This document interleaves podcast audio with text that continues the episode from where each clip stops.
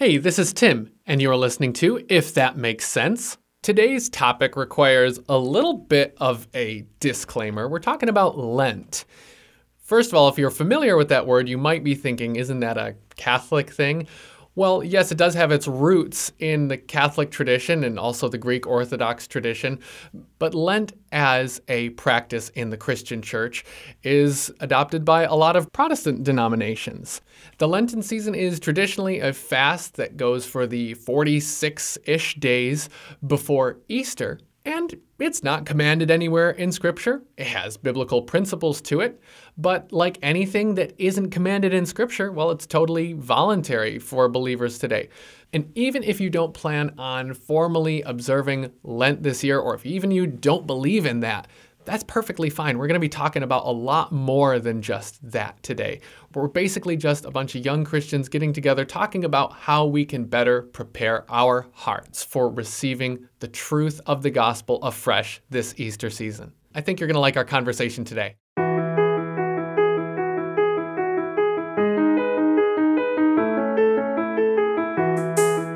You're listening to If That Makes Sense, the Family Life original podcast about what life is really like as a Christian in your 20s. My name's Tim, and I work in Family Life's radio production department. I'm Mary, and I work with Tim in the radio production department. I'm Trinity.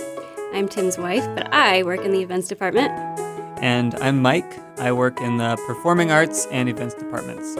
So here we are, um, each of us, a bunch of uh, Protestants with varying degrees of familiarity with Lent. Uh, it's something relatively new for me in my adult life. And our first question we're just going to open up for sharing on today is what's all of your own personal experience in the past with Lent, if any? So, I really didn't become very familiar with Lent until after I married Tim because it was not a tradition in my family. We never really practiced it growing up. Um, so it was something I kind of learned from Tim and his mom, Pam, um, and I didn't participate in it for the first time until a few years ago when I decided that I wanted to do a social media fast, which was pretty life changing, I think I can say. Um, and it's actually something that has continued with me in the sense that I it kind of broke this addiction I had with social media. And so taking that break um, for the 40 plus days, you know, it was really hard at first because I quickly realized I'm picking up my phone all the time and I don't even realize it because it's just second nature to me now. And I was just wasting so many, I want to say minutes, but realistically, it was probably more like hours a day looking at my phone, looking at just dumb things that really didn't matter. to be really blunt, I'm sorry for those of you who listen to this. I always talk about how much I hate social media, but all that all that aside, I just you know I just didn't manage my time well, and I just spent too much of it on social media. So. My first time participating in Lent, I took a break from Facebook and Instagram. And I came out of that and I just felt so, um, I don't know, I guess relieved would be a good word for it and, and almost free um, because it did break this habit that I had, you know, and you know more than that, I had more focused time with the Lord during Lent, and when I was reading my Bible, I wasn't tempted to be looking at my phone as often. Um, and so that was just a pretty incredible experience for me. And even today, it's just something that stuck with me where I, I don't really hold on to social media quite as tightly as I used to. What I love about that is that social media per se in itself, it's not a bad thing. You you're making a face. it's not a bad thing. It often goes bad, true. But like what I mean to say is with Lent or with any spiritual discipline, something you voluntarily choose to do for a time, it's not necessarily about getting rid of something bad. We should probably be doing that anyways. We're oftentimes just choosing to give up something that might be very well a good thing but when we give it up, we could see maybe how a good thing became a bad thing. Something that was perfectly innocent maybe became more of almost like you mentioned, an addiction of sorts. So my experience with Lent growing up is in in our church we definitely recognized Lent and I would say I probably didn't really understand what it was all about. I saw it sort of as the I guess the counterpart to Advent. Advent comes before Christmas and Lent comes before Easter, and Advent and Lent are to get us ready for Christmas and Easter, but I don't really know what that means. All I know is when Lent comes around, that means my Easter basket is coming soon. so, so we recognized it, but didn't really do anything as far as giving things up or or diving into the significance of that. I I think I always sort of looked at that as something other people do who need to give things up because they don't have any self control. Hmm. so they give up these things like sugar and candy for 40 days to learn self control or something like that. But I definitely didn't understand what Lent was all about. But my Easter basket was coming. Do you still That's- get an Easter basket? I still get an Easter basket Wow. in the mail from my mom, not the Easter bunny. There you Um, go. You have that right. Yeah, It's good that you acknowledge that. yeah. It's peanut butter eggs, always. Oh, so good. We had Snickers crosses with our names on them. My grandma would cut Snickers in Whoa. half and make them make a cross out of them, held together by toothpicks, and write your name and icing on it. Wow. Treasured memory, amazing memory. Wow. Obviously. Only got an Easter basket once. It was from my grandparents. And I think mom hid some of the candy and ate it herself. So sad. it just wasn't it wasn't just just wasn't a part of of the celebration um, for my family but for me my family we we recognized lent um, sort of like mike was saying like preparing for easter like advent is for christmas uh, sometimes we would observe it we'd be like okay so what did you decide to do for lent this year? And i remember especially one uh, year my whole family decided to not watch any movies or TV or anything, which was it was hard, but it was it was hard, but it wasn't as hard as I think it would be if I did that now, um, because my family we didn't have a TV, so movies were really a special thing. We would do it like once a week or something like that. So, but yeah, that that's sort of my experience with it. I'm from somewhat familiar with it. I've done it a few times. Based on how much we all talked about sugar, and I wouldn't ask anybody to speak publicly about what they may or may not have chosen to fast from, but I'm just sort of wondering now if everybody's having cravings or something.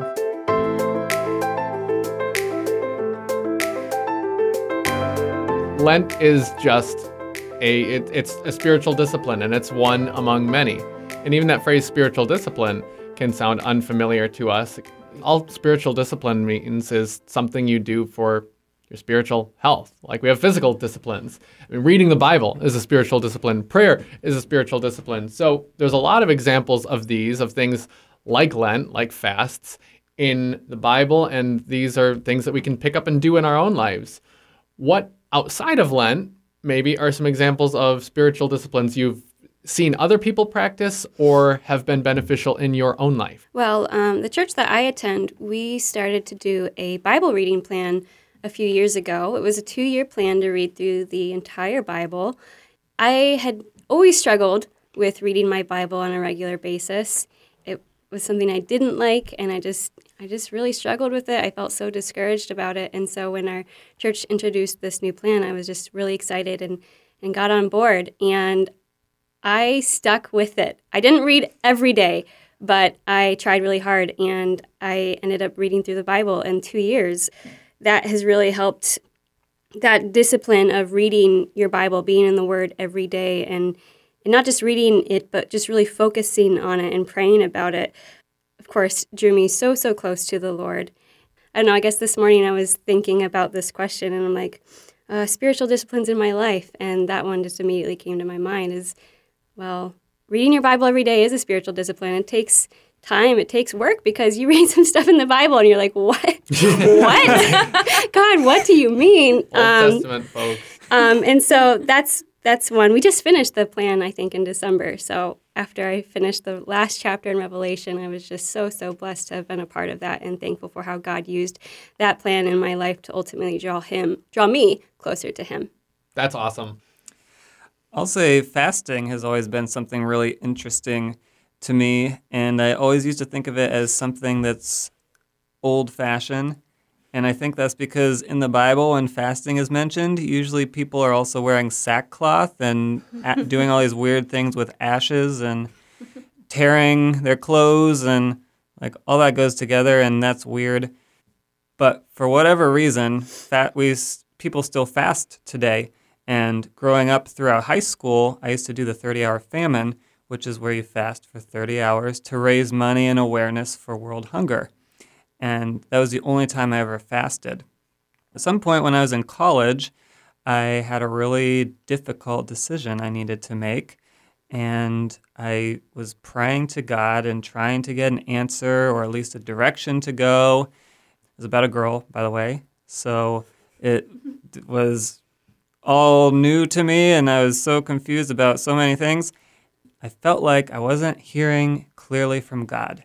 And I don't know what put the idea in my head. Actually, probably God put the idea in my head. But I decided to fast. I thought, since I've fasted for 30 hours before, I need to fast longer this time. So I decided to fast for 31 hours.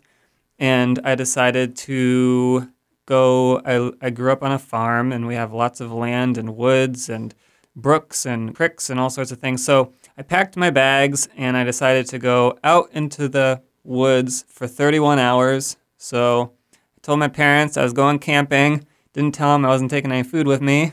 and uh, Smart, smart. Mom would have changed that Yeah. fast.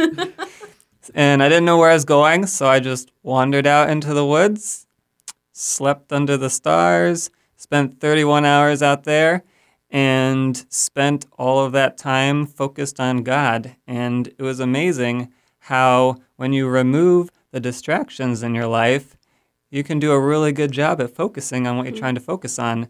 And so I knew there's no point in thinking about anything that was distracting me, my phone, work, school, anything like that, because I couldn't do anything about it for 31 hours. And I got a super clear answer from God, and it was a really, really positive experience. That's how I decided that maybe fasting isn't as old fashioned as I thought. Mm-hmm. Uh, when I was at Bible school, one of uh, the girls that was there decided to do a vow of silence for, I can't remember if it, I was probably like a week. I think it was. It was a really long time. I was super impressed. And that was just really interesting that she thought to do that because, you know, when you think of a vow of silence, it's like, what are you, a monk? you know, but it actually ended up being really interesting. And she shared her experience afterwards, just sort of focusing on on her thought life and and trying to focus on God through it. And a really interesting thing that I hadn't heard really anyone doing before. Another spiritual discipline that goes along with with ones that we might not think of as spiritual disciplines, prayer and Bible reading, is solitude. Removing ourselves from being around other people, making a space for silence, whether it's by an actual vow of silence or a time of fasting, like you shared, Mike. Solitude is a discipline that we see in the Lord's life in the Gospels, one that it looks like he practiced every day, starting the day by rising early and going out into the wilderness to be away from people. Not because there's anything wrong with people, but because he needs to be available to people later. He has his time that is just him and his father. And then he spends the rest of the day pouring out to the crowds and then to his disciples after the crowds and doing it all, all over again the next day. So I think solitude is a really interesting practice to keep in mind that that's actually a spiritual discipline, not being a hermit, not being a total cloistered person, but making a space for a time where there's silence, where you can hear from God. And a friend of mine practiced this in a really interesting way for his ministry as a pastor. So often pastors take something like a sabbatical and where they get away from the ministry actively for a little bit to kind of rest. Well, he decided, um, an evangelical uh, pastor, um, to spend a week at a monastery. Now, he didn't wear the robes and do all the monk things. Um, like I said, he's, he's an evangelical pastor, but he sought this place out as a place that is a reverent environment, a quiet, a deliberately quiet environment. And that's something that uh, was made available to him near him at a monastery. He sought that out and was able to spend a week in quiet reflection. That was a really eye opening and beneficial experience for him. Doesn't mean you have to find a monastery yourself, but if solitude is something that you feel like the Lord might bless you with and speak to you through, well, what creative ways could you find that, even if it is just in a prayer closet? That's a form of solitude.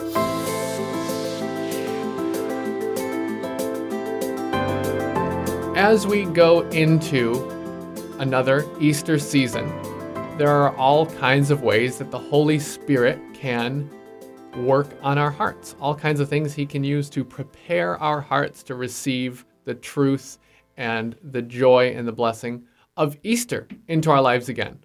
So, for each of us here, what spiritual discipline do you want to be challenged by and encouraged by as you prepare your heart for Easter this year? Well, I don't really have an answer to that, but I do have some things to say. Good. That's all you need. So, something that happens to me often is I can find myself getting into a rut where I wake up in the morning and I read my Bible and I pray, but I'm so distracted and unfocused. And I'm thinking, God, I want to be closer to you, but I don't feel like that's happening. I feel like I'm going through the motions and nothing is changing. And um, we, we actually had a meeting about this podcast a little bit ago. And since then, I, uh, I took some some of the wisdom that was shared on this podcast and even noticed some cool things after that. And, and it made me think, like the story I shared about fasting and going out into the woods. Well, I did that once. Why haven't I done that when other hard things Mm. things show up? So so being more intentional about seeking God in specific ways. But another thing, I, I went home from that podcast meeting and the, the next morning I just asked God to show me the areas in my life that um, surely I'm not perfect. Surely there are some things that you want me to be working on. So if you could show me a couple of them, and Just a couple, Lord. you have to be careful what you ask for because it's like the floodgates open, and I got a book. That all right, I don't, I can't handle that many. I thought I was doing pretty good, but um, he showed me some some real th- things in my life that I need to be focused on. Just the way I interact with people and treat people, the way I think of God, what lies I may have been believing about God that He wanted to show me. That's not true. That's not how I see you, or or that's not who I am as as the character of God. So for Lent this year, I'm not really giving up something, but I am focusing on three of those things that I I like to say these are the three lies that I've been believing and I'm working on not believing those lies throughout Lent and then hopefully by the time Easter comes around they will no longer be lies that I'll be tempted to believe. That's awesome. so cool. I love that. That's so cool. And I and I feel like that kind of I have like a very similar thought because I came out of that meeting and and felt really encouraged and with a a different perspective on how I wanted to approach Lent this year because I was praying about it and here's the funny thing. I really just felt like I for Lent want to just focus more on prayer. Um, you know, just by myself. So I'm not really fasting anything. I'm adding that spiritual discipline of really spending so much more time in prayer because honestly, you guys, I I'll wake up in the morning, I'll grab my coffee, grab my Bible, and it's my favorite time in the morning just to be reading. And then as soon as I'm done, I close it and I might grab my journal and jot down a few thoughts. And then it's like, oh, it's it's eight o'clock, I gotta get ready for work. And, and then I move on and, and I don't stop and I and I don't reflect as much as I want and I don't thank God and and tell him things and ask him things. And that's what he wants from us. So often I don't treat prayer as important as it needs to be. And so that's just really been on my heart as a result of that podcast, or not that podcast, that meeting. And so this morning I was like, well, I need to make five or 10 extra minutes in my morning routine to be praying by myself and not just a ramble. it's just like mm-hmm. I have these specific requests I want to bring to the Lord and these things that I want to apologize to Him about and ask Him to forgive me and to help me work on those things. And so that's kind of, I think, the approach that I'm going to be taking for the next 40 days, which I'm really excited to see how the Lord uses that and transforms my heart. So cool. yeah, so you guys kind of all took my point. I was going to That's why I um, went first. mention the fact that a lot of people for Lent give up things, and I was going to point out that it's not always enough to just give up things. It's also really important to add things, spiritual disciplines, that is, to your routine, because when you take something away, that leaves a hole in Yeah. your day. And so, what are you going to fill it with? And that's the other half of the battle. Yeah. it's filling it with what's actually important and yeah so i know i mentioned in the beginning that my family fasted from tv and movies and i was i was thinking about how i spend my days typically and i'm like hmm i think i could probably do without some of these things um, as often as i as i do them so i'm probably going to be not watching TV and movies by myself anymore. I've sort of made that a caveat because I know that there are a lot of times throughout my week where I'll be like with my family and they'll Yeah. want to watch something and I don't want to be the one who's like, "No, I can't watch anything." So, I've sort of made it the caveat that if I'm with other people and I'm not the one instigating it, then it's okay. and your dog doesn't count as a person here. no, no, unfortunately. Sorry. Unfortunately. she loves it because we just sit there and cuddle. But, but, and then I also wanted to add something to my routine. So I struggle a lot with reading my Bible every day, and um, I want to make that more of a routine. And I also I have this book that's been sitting on my shelf for about five years that I really want to read. It's a devotional. It's uh, Love Does by uh, Bob Goff. that one. Yep. I, um, and and I, it's been sitting on my shelf, and I've been looking at it. I'm like, someday I'll read that. Um, and I was like, you know what? I'm gonna do it now. So yeah, so adding things and getting rid of things and all of that. that's awesome. I love when a theme kind of develops without us even trying to make one develop. so cool. So cool finding similar direction in things. And for myself, last year's Lent coincided, well, for all of us in the US with the big lockdown. Well, obviously, that instance really lent itself. no pun intended. Can you believe I didn't mean to do that? I can't. It was. I'm I'm done now. That ruined me.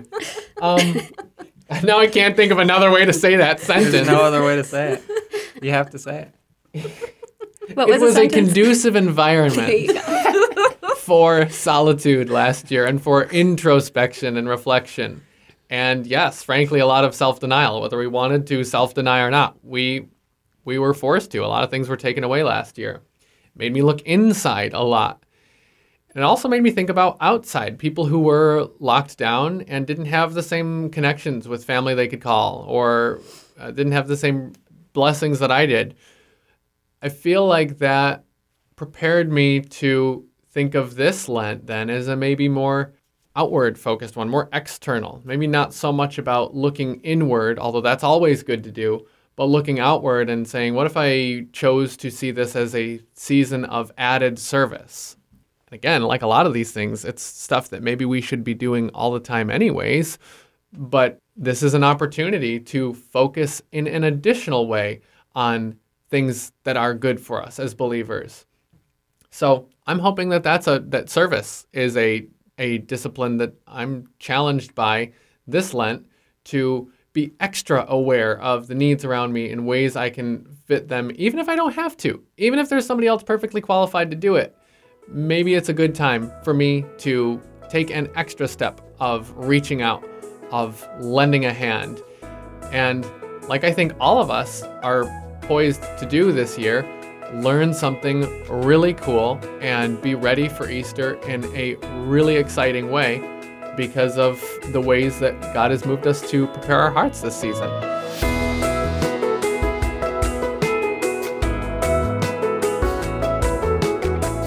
We're so glad you joined us for another conversation on If That Makes Sense, one of Family Life's original podcasts. If you enjoyed what you heard today, please subscribe. And if you really appreciated what you heard, we'd love to ask you to consider making a gift to Family Life. That's the organization that makes this podcast and so many other ministry outreaches possible. You can give online at fln.org. Also, we'd love to bring to your attention the other Family Life original podcasts like Therese Talk, a short form podcast released every Tuesday where Therese Main shares help for women to better serve their families and community. You can check that show out and others wherever you find podcasts or just go to fln.org slash podcast. Thanks again so much, and we look forward to chatting with you in the next one.